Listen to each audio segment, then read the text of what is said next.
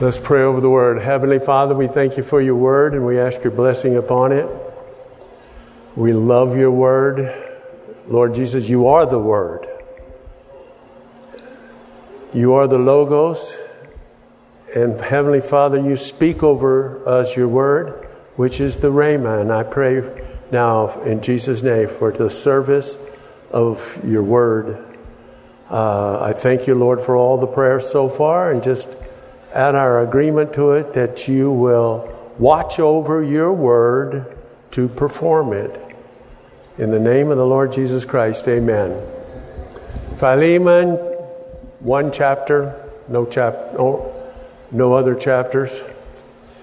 Uh, this is Paul, and he writes, I thank my God, making mention of you always in my prayers excuse me, hearing of your faith and love, excuse, excuse, excuse me again, hearing of your love and faith, which you hast have toward the Lord Jesus and toward all saints. This is one of my favorite verses in the Bible. It says that the communication, the word communication is the familiar Greek word we all know, koinonia, which also, in more often times is translated fellowship. Koinonia of your faith may become effectual.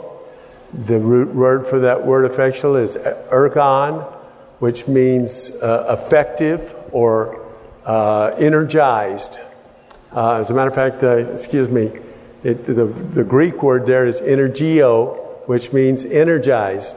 The effectual by the acknowledging epignosos. Gnosos means knowledge in the Greek.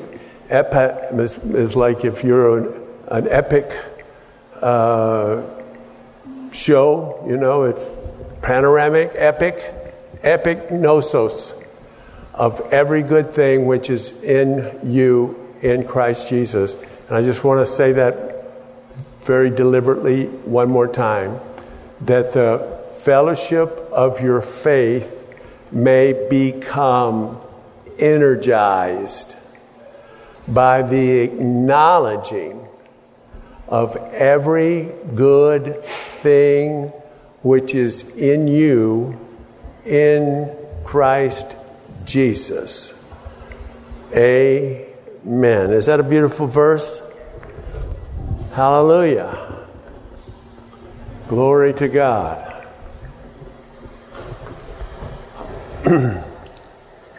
it's no uh, secret that I really, really, really love to watch some of the old Jesus movies. Matter of fact, I like them all. Uh, I especially like uh, The Greatest Story Ever Told and Jesus of Nazareth.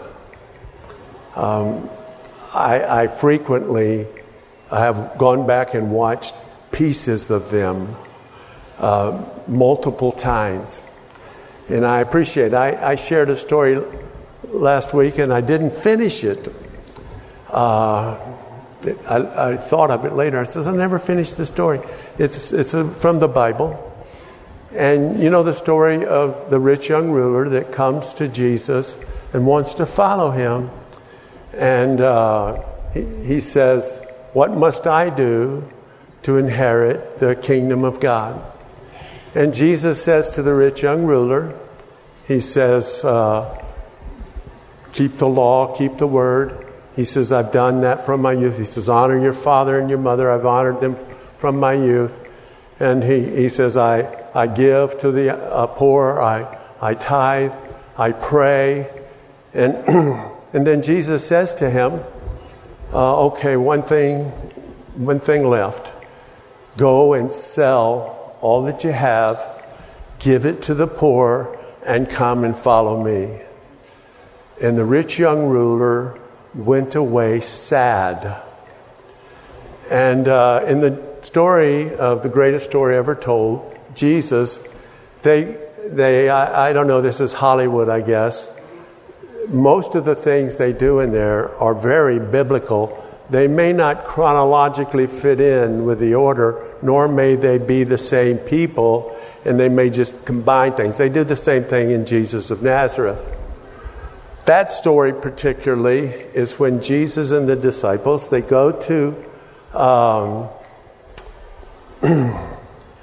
the house of Lazarus, Mary and Martha. And that they live in Bethany, just a very short distance from Jerusalem. And they go into their house, and at that point in time, uh, they become, and this is also true in the Word of God, that the uh, Lazarus and Mary and Martha are three of Jesus' closest friends. And there's great stories about Jesus and God in this. But they go into the home, and Jesus, uh, uh, Lazarus sees them coming and says, They're pilgrims. We must invite them into our home, and invited into their home. And then, um, then Jesus is sitting around in their, in their out, out porch or patio and, and teaching.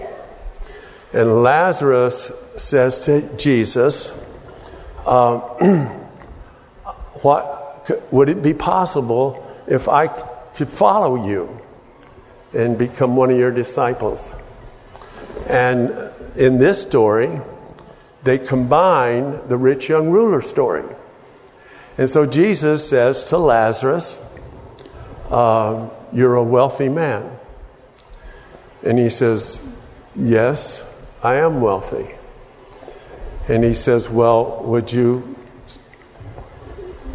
Um, he says, Is wealth a sin? Is being wealthy a sin? He says, Abs- Absolutely not. But it can be a burden. And he says, Would you be willing to sell everything you have and come and follow me? And Lazarus looks down and says, Who could do, who could do this? And how many of us could do that?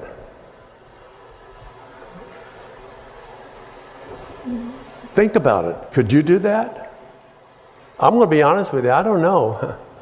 It's not like I'm a wealthy person, but uh, I don't know. I don't know if I could or not. And so he's uh, contemplating that. And he said, I give a third of all that I have, you know, to the poor and to the, to the church, to the synagogue. And he says, I knew a woman once, a widow woman, who gave two mites. And somebody, one of the others, said, What, what is that among so much? How's that? She said, He says, It was all she had. And so, uh, now, at this point, when they get ready to leave and they get, they're leaving, Jesus says to Lazarus, uh, Lazarus, he kind of throws him an olive branch at this point, which is a little different than the rich young ruler story. He says, as they're leaving, he says, uh, Lazarus, you're not far from the kingdom of God. And then they leave and make some comments. In the middle of that, though, he says it is harder for a rich man, and this is the same story that's in the rich young ruler. He tells his disciples after the rich young ruler went away, and Jesus was very sad. He didn't go chasing him, he was very sad. He let him go.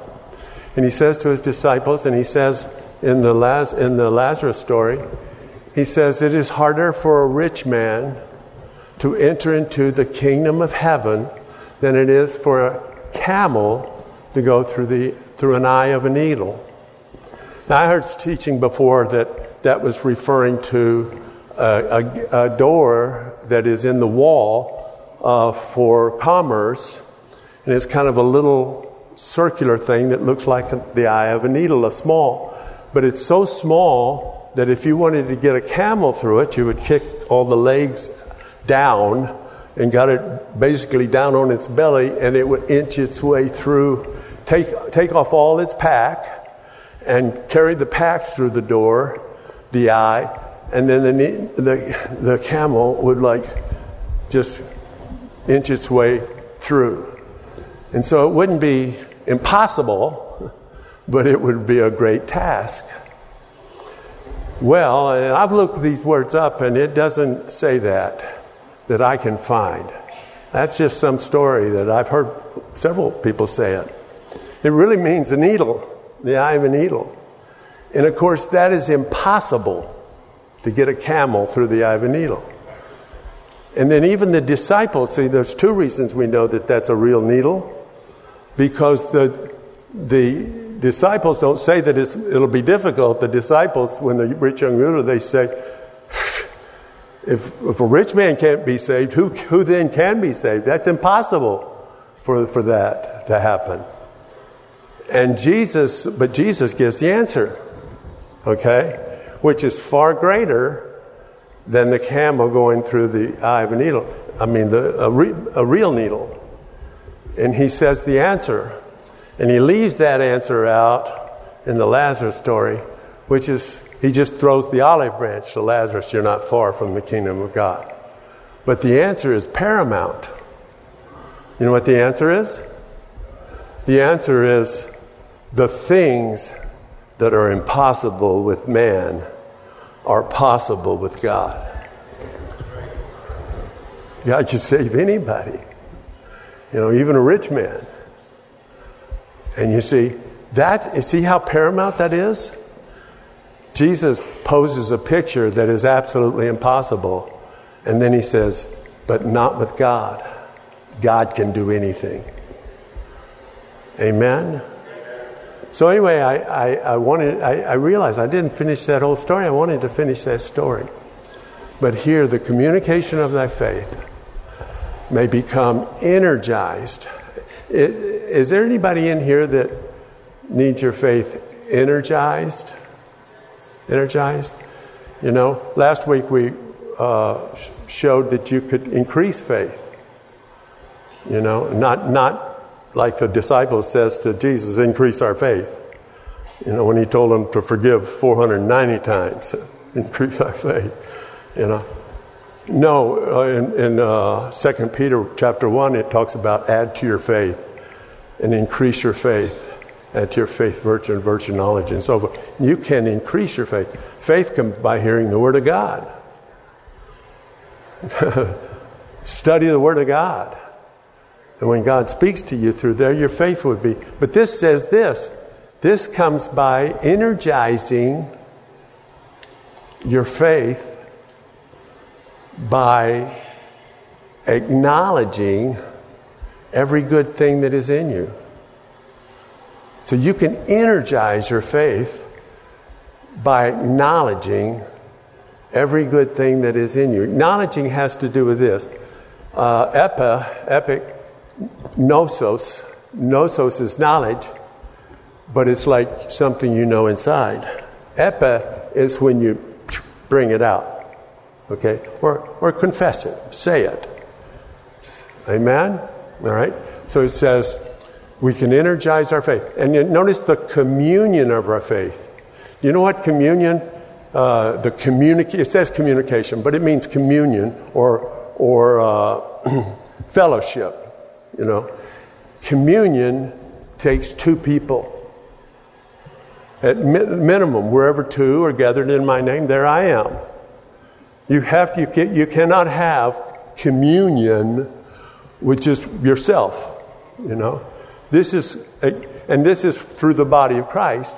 It is when you encourage one another and you uplift one another, edify one another, and you do it by acknowledging outward the uh, um, communion of your faith, the every good thing that is that is in you in, in Christ Jesus. Amen. Another one of my favorites. Uh, I, I, talked to you about uh, Charles Dickens' Tale of Two Cities, and I, I, if you remember, I read the beginning of the Tale of Two Cities, which is a list of things, and it starts off by says it's the best of times, it was the worst of times. It was the time during the French Revolution, and there were some uh, good things that were happening for their country but they were also very sad things that was happening for their country. you know, it was the best of times and it was the worst of times. And we talked about that. And so Next week, I'm going to tell you where I was going with that because I forgot right now. That's all right. Okay. All right. One of my favorite scenes. Okay, this now I know where I now I remember. In Jesus of Nazareth, it's when he goes into Nazareth. And he goes into the synagogue, and this is pretty accurate. And you can find it in Luke, the fourth chapter, the 18th verse, if you want to look it up. But in Jesus of Nazareth, he goes into the synagogue and he goes up front and he waits there. And the priest that's in charge moves aside and hands him the scroll of Isaiah. And he takes Isaiah and he unrolls it and he says, The Spirit of the Lord is upon me, because he hath anointed me to preach the gospel to the poor, to set at liberty those that are bruised, to open the prison doors, to open the blind eyes,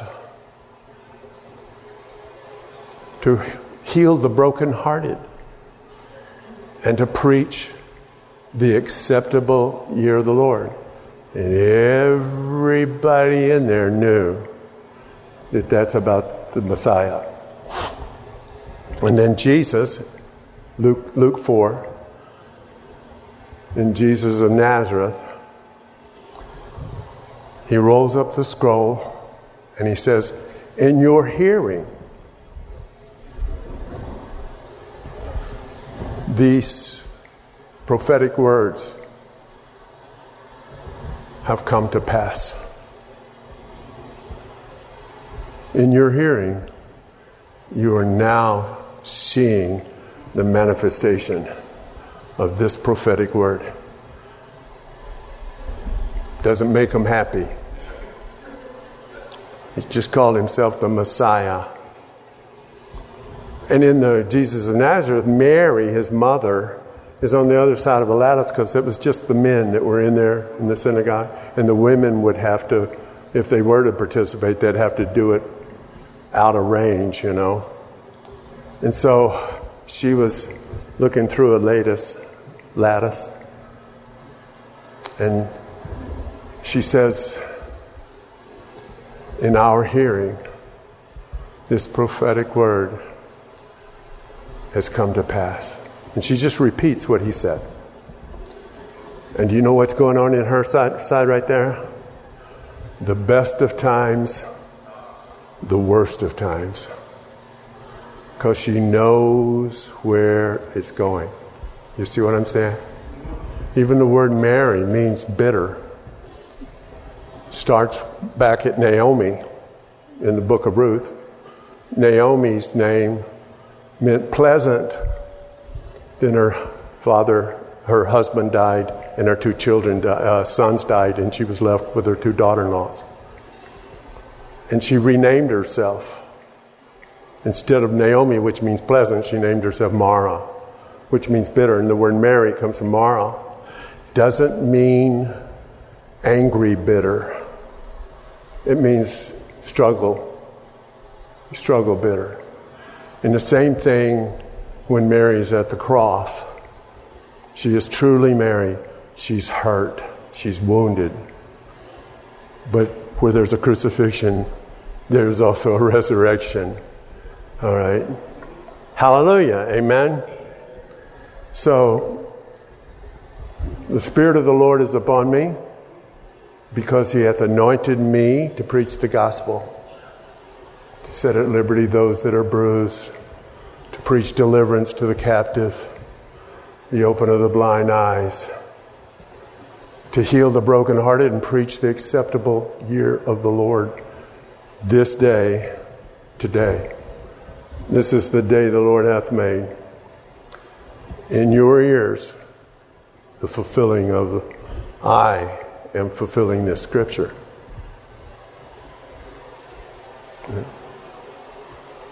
Soak, soak, let it soak.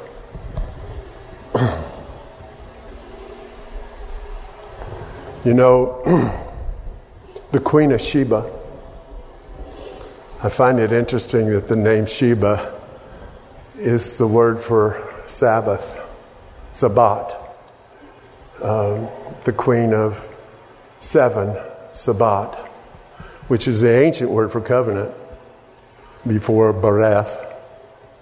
But the queen of Sheba went hundreds, someone said 1,500 miles to see Solomon, heard about his great wisdom. And then when she saw him, she says, the half of everything I heard was, didn't, it doesn't even compare to what I see. And a greater than Solomon is standing right here before you right now. Jonah went to Nineveh, and the entire nation of Nineveh re- repent in sackcloth and ashes.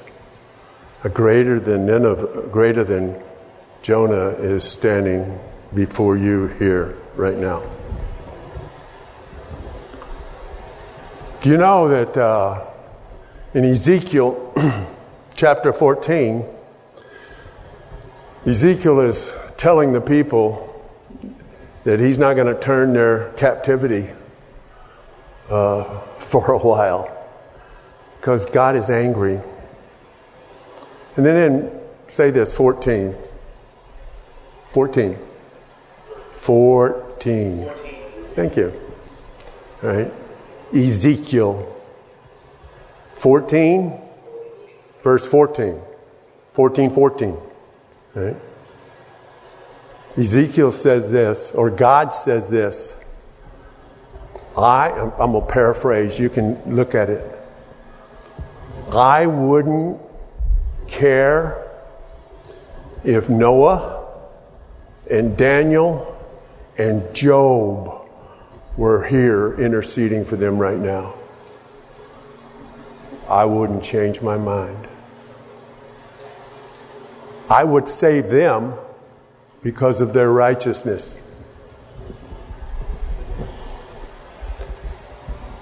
Then, verse 16,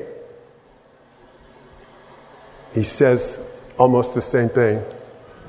I wouldn't, I wouldn't even save a son or a daughter because Noah, Daniel, and Job were here if they were here. I would save them but I wouldn't save anybody else. Then verse 18 says it again. I, even if Noah, Daniel, and Job were here, I wouldn't, I wouldn't change my mind. They couldn't change my mind. Then verse 20, he says it again. You know, uh, Tim Keller says, and I've heard other speakers say it. When God says something once, you better listen. If He says it twice, yeah, you better give due diligence. If He says it three times, boy, you better sit up and take notice. If He says it four times, your life is going to depend on it. You understand what I'm saying? So when he says, these three men, Noah, Daniel, and Job, he's setting them apart. It's like when the devil said, You know, nobody loves you, God. He says, Well, have you considered my servant Job? so he's saying something pretty important about Daniel, Noah, and Job. I'm here to tell you that a greater than Daniel, Noah, and Job is standing before you right now.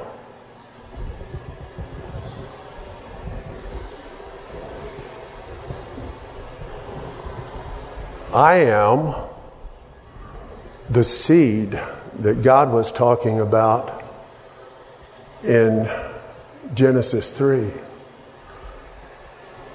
where God prophesies to the devil and says, A seed's going to come from woman, and he is going to crush your head.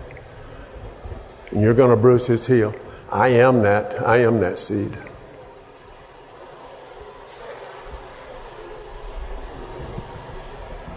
The Spirit of the Lord has come to reprove the world of sin, righteousness, and judgment. Of sin because they didn't believe in me. Of righteousness because I'm going to go, go be with my Father.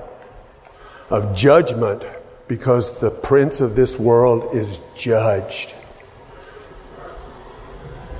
And I'm going to be sitting in judgment on the prince of this world.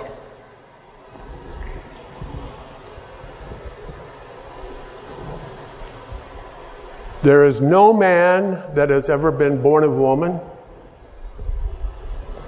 that is greater than John the Baptist.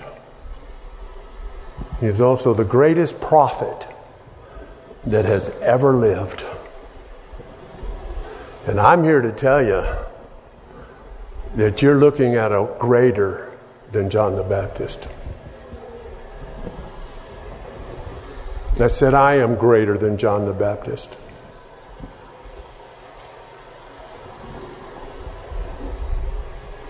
Hallelujah. You know what else I can say? I'm the chiefest of all sinners and the least of all saints. I can also say that I count not myself to have apprehended that which I am apprehended for. But I'm going to press toward the mark for the prize of the high calling of God in Christ Jesus. I am not settling for just a calling. Calling's pretty good. I don't want a, I don't want the calling. I want the high calling of God. Talks about a holy calling. I don't want just an ordinary calling. I want a holy calling. The Bible says many are called, but few are chosen. I am chosen. God chose me before the foundation of the world. Before I was born, before I came forth, before I was formed in my mother's belly, before I came forth from the womb, God sanctified me and He's ordained me to be a prophet unto the nations.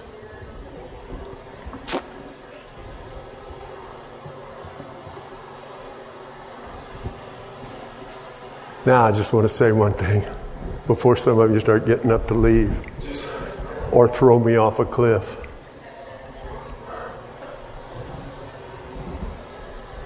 The acknowledging of every good thing which is in you in Christ Jesus.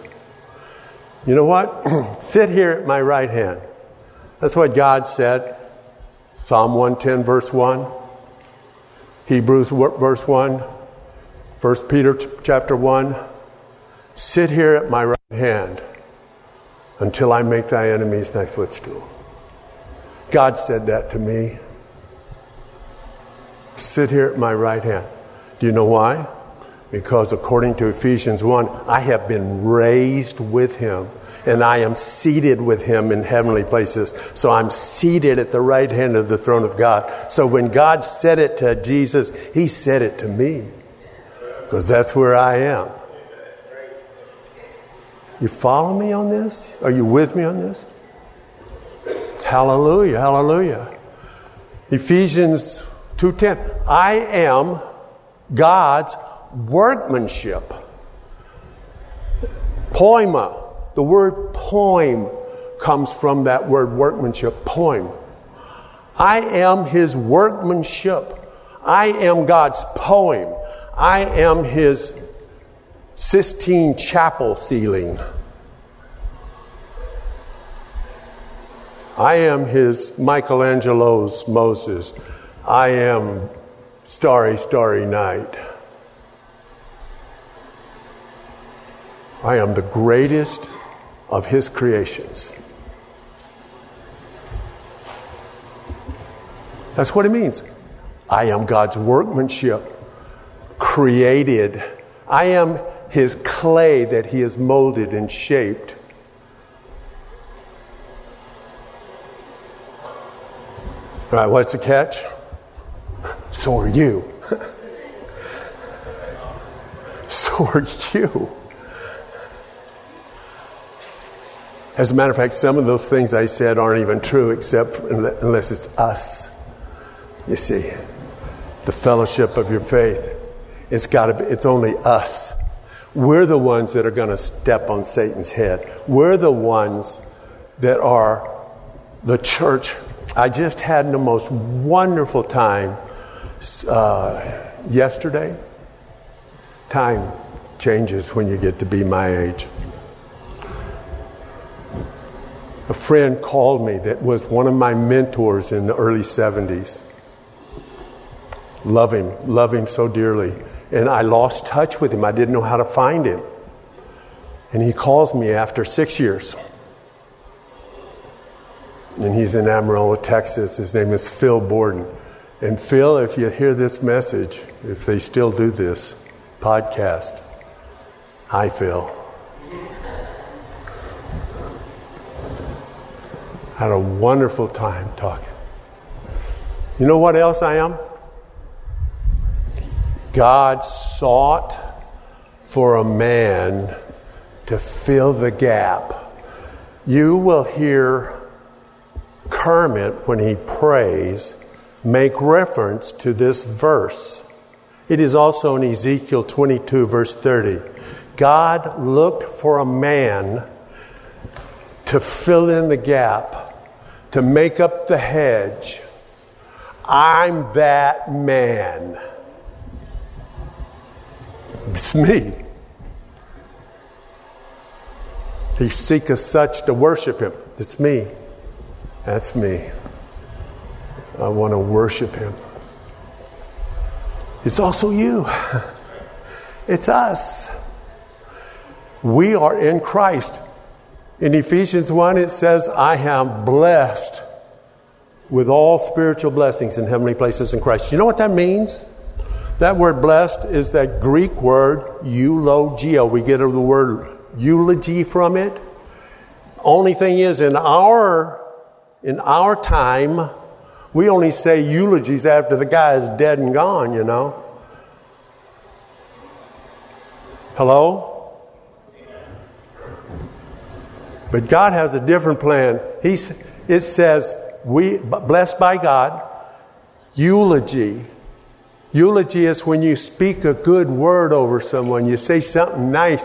You know, like James Taylor, when he goes down to, to Carolina, he says, Say nice things about me while I'm gone.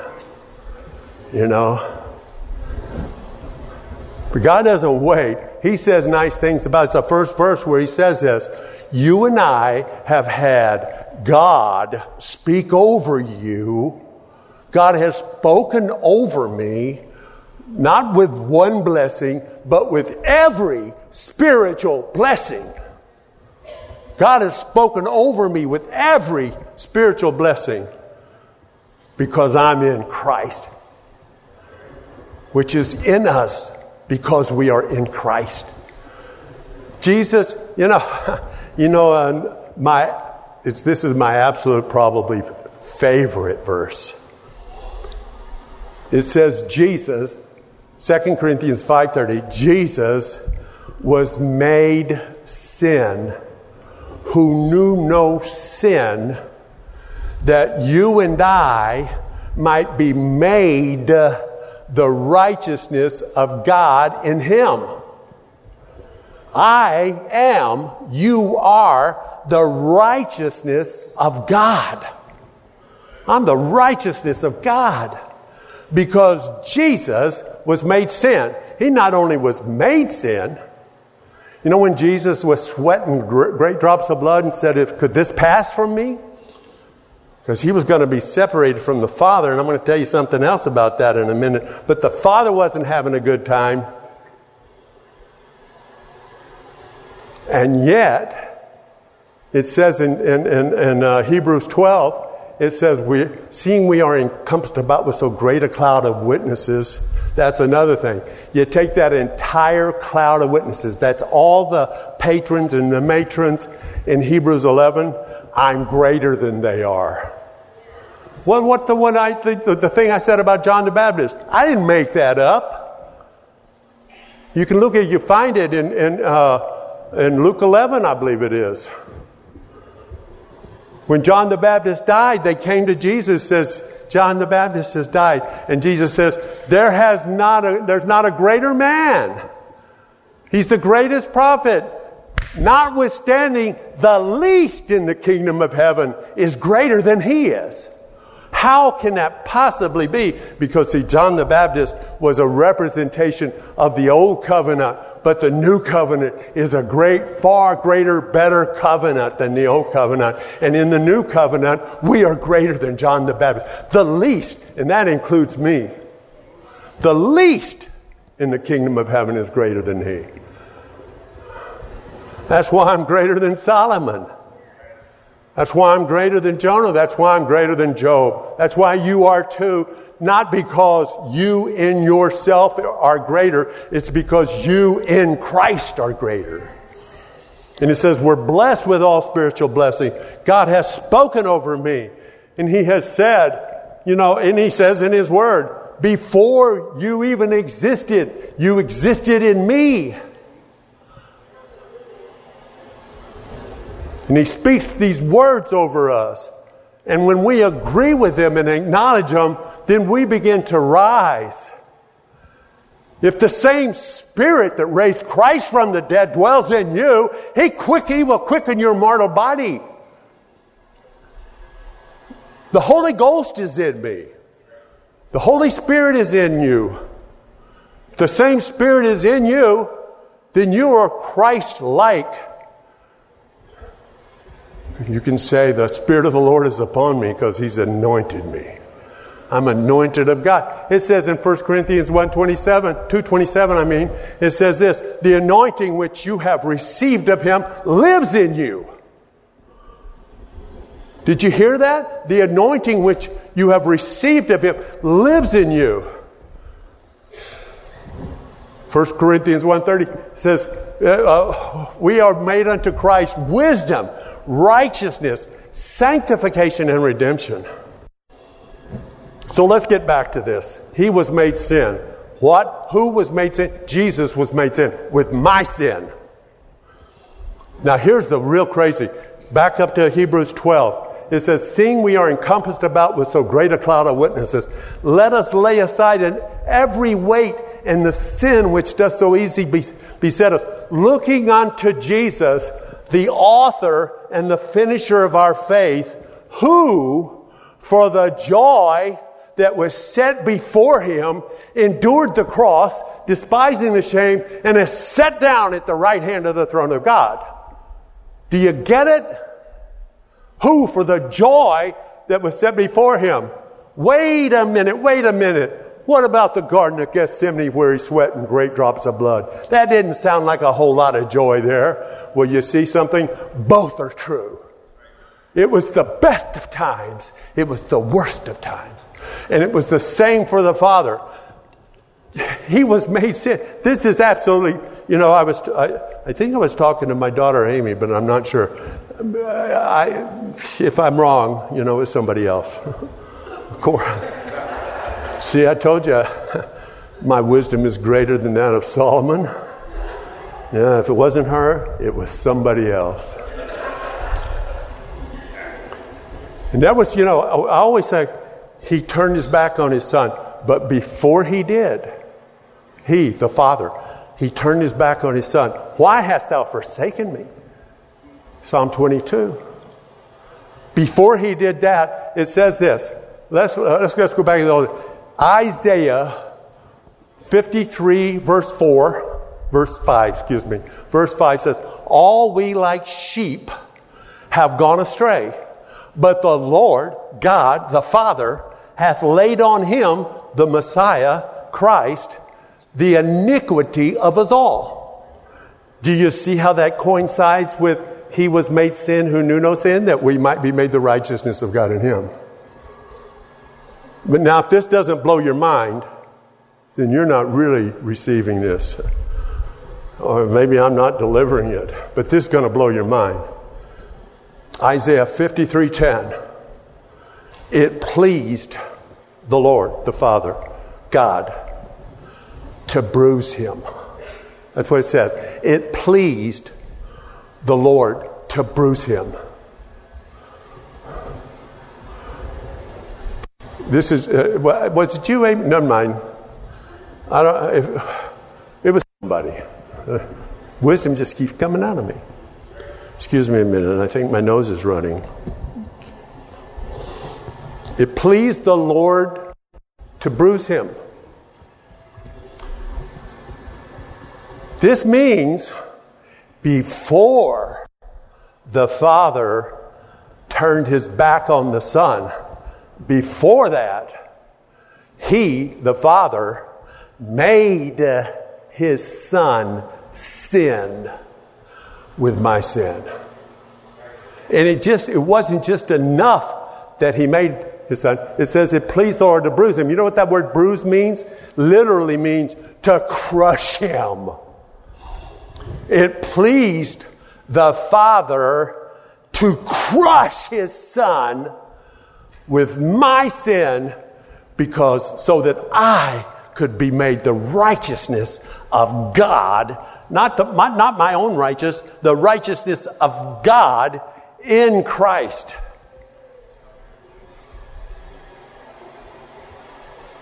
For God so loved the world. For God so loved the world.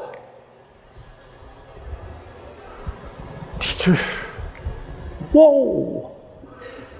I'm the righteousness of God in Christ. I've said this, I'll say it. Take it the wrong way, take it out of here, tell everybody I've really gone off the deep end. Maybe you already got that conclusion, anyways. But let's take this. Let's, let's just go to this. God, His Son, who never knew any sin, who had fellowshipped Him with eternity since eternity past, crushes Him, Son, with my sin. God is insane. That's crazy. None of us would do that. But I sure love him for it.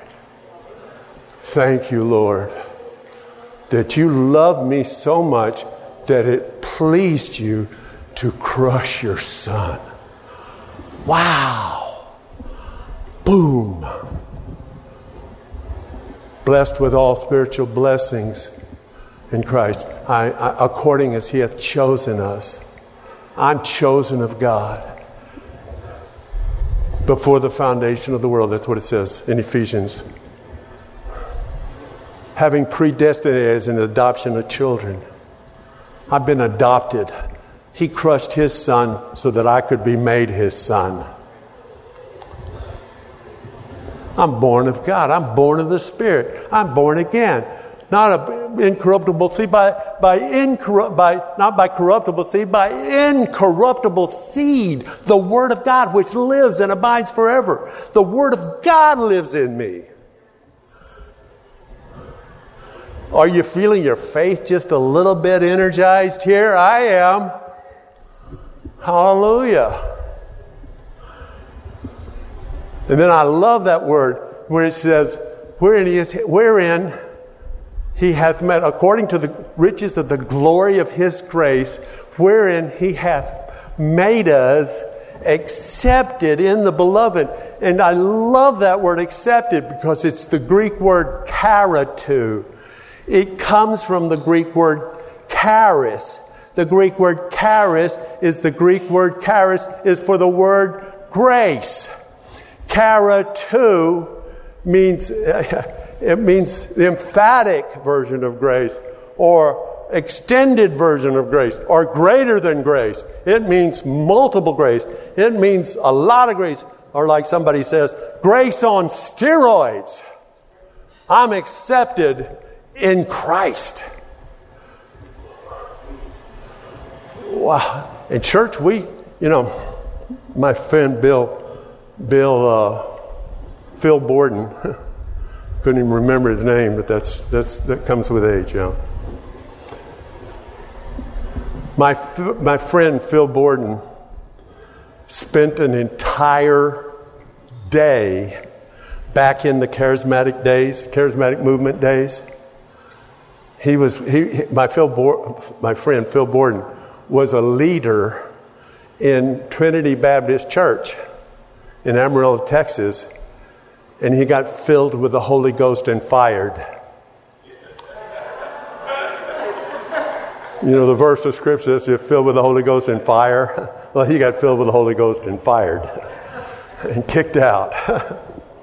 uh, them, those were different days in those days. You know, they've got to the point where they tolerate us now, you know, charismatics. And so he got filled with the Holy Ghost. And, but he spent, during those days, he spent an entire day with Derek Prince. I'm like, I've never even met Derek Prince. I, I, I want to say, I hate you. You know, that's what I told the rabbi, the local rabbi. I told him, I, I hate you. Rabbi Robert Roberts, Don Roberts. Yeah, he told me he and his wife went to Woodstock. And I said, I hate you. and he laughed. But Phil Borden says, I spent, and he says, I never, I couldn't believe he was such a humble man one of the greatest theologians and teachers of the, of the charismatic revival, Derek Prince. Humble man. And then they would talk about stuff, and Derek Prince says to him, uh, So, what are you hearing from God? Derek Prince asking this young fledgling in the movement, What are you hearing from God? The least in the kingdom of heaven. and so, Derek Prince says, You say you've listened to all my tapes. I think I have also. I've listened to just about every tape Derek Prince ever made, or Bob Mumford, or Don Basham, or Charles Simpson, or Ern Baxter. And so he says, What's your favorite tape? Harry, you may, may remember this. I think I do. But he says, it's a glorious church. You know where that comes from, right? Ephesians, the fifth chapter, when he says that Christ, he washes the church. Who's the church? That's us. He washes the church with the washing of the water by the word. He washes us with word. Why? So that he might present to himself a glorious church, a glorious bride that is without spot or wrinkle or any such thing, but it should be holy and without blame before him in love, a glorious bride. Hello? Do you get it? You get it? And that was, he was talking about that. What is the spot and wrinkle that's got to go in this church? D- division. you know, that's what he was getting to. So that he could present himself a glorious church. A glorious church. I remember Bob Mumford once said, talking about, you know, all glory goes to the Lord. God, all glory goes to you. You said, God said in His Word, I will not share my glory with another. He said that. Do you know where He said that? He's talking about another God. In other words, if you worship another God, He's not going to share God's glory. He's not going to share His glory with that God. Pick one. You, ought you know, you, you can only serve one God. You cannot God in money or God in some other worship thing that you worship. And that's what he was talking about. And so Bob Mumford was talking about, God, you would not share your glory with me, although it says in Romans 8, them he justified, them he glorified. He says, but God, Bob Mumford said, but God, you, you, wouldn't, you said you wouldn't share your glory with me, with another. And God says to Bob Mumford, Bob, you're not another. You're bone of my bone, flesh of my flesh. You are my bride. I would share, I come to share my glory with you. That's not to say we don't do it for the glory of God. Hello? We're a glorious church. Or we're becoming one. Hallelujah. Hallelujah. There's 144 references in the New Testament of who we are in Christ Jesus. And by every reference, by every acknowledgement, it energizes our faith. And it causes us to rise. It's like uh, Tim Keller would say when we see what we are compared to God, we see that we are so unholy that, we, that He humbles us into the dust. I'm a man of unclean lips. I dwell among a people of unclean. He humbles us. He says, We are so sinful and God is so righteous that He humbles us into the dust. But He loves us so much that He exalts us out of the dust into the heavenlies. Whoo! Hallelujah. That's pretty cool. I've been exalted. I got a new, you know, I used to, I always say, hi, somebody says, how you doing? Well, I can either tell them the truth or lie. I'm doing really good. or I can say the word, you know. That feels kind of funny. So I, I used to say, it is well with my soul. You know, like the songwriter there, after he lost his family. I've lost a lot of things, but I haven't lost my family. A lot of things. Never mind. So, my new answer my soul proclaims the greatness of the Lord, and my spirit exalts in God my Savior. For he has looked with mercy on my lowliness. Hallelujah. And my name shall be forever exalted. My new name. Hello? Glory to God. If you get to thinking more highly of yourself than you ought to think, just be reminded you're chief among all sinners. You're the least of all saints. You're no better than the rest of the body. But we are bone of his bone and flesh of his flesh. But he's talking a great mystery. He says that about Adam and Eve bone of my bone, flesh of my But I'm talking about a great mystery. I'm talking about Christ and his church. Let's pray. Thank you, Lord, for loving us Thank you, Lord, that you made Jesus sin. Oh, Lord, thank you, Jesus, that you let yourself be made sin. The Father crushed you. Jesus, thank you so much. Thank you, Father, so that I might be the righteousness of you, Heavenly Father, in Christ Jesus. I am in Him. I've been raised with him. I'm seated with him. I am his workmanship. Hallelujah. Thank you, Heavenly Father. In Jesus' precious name, amen.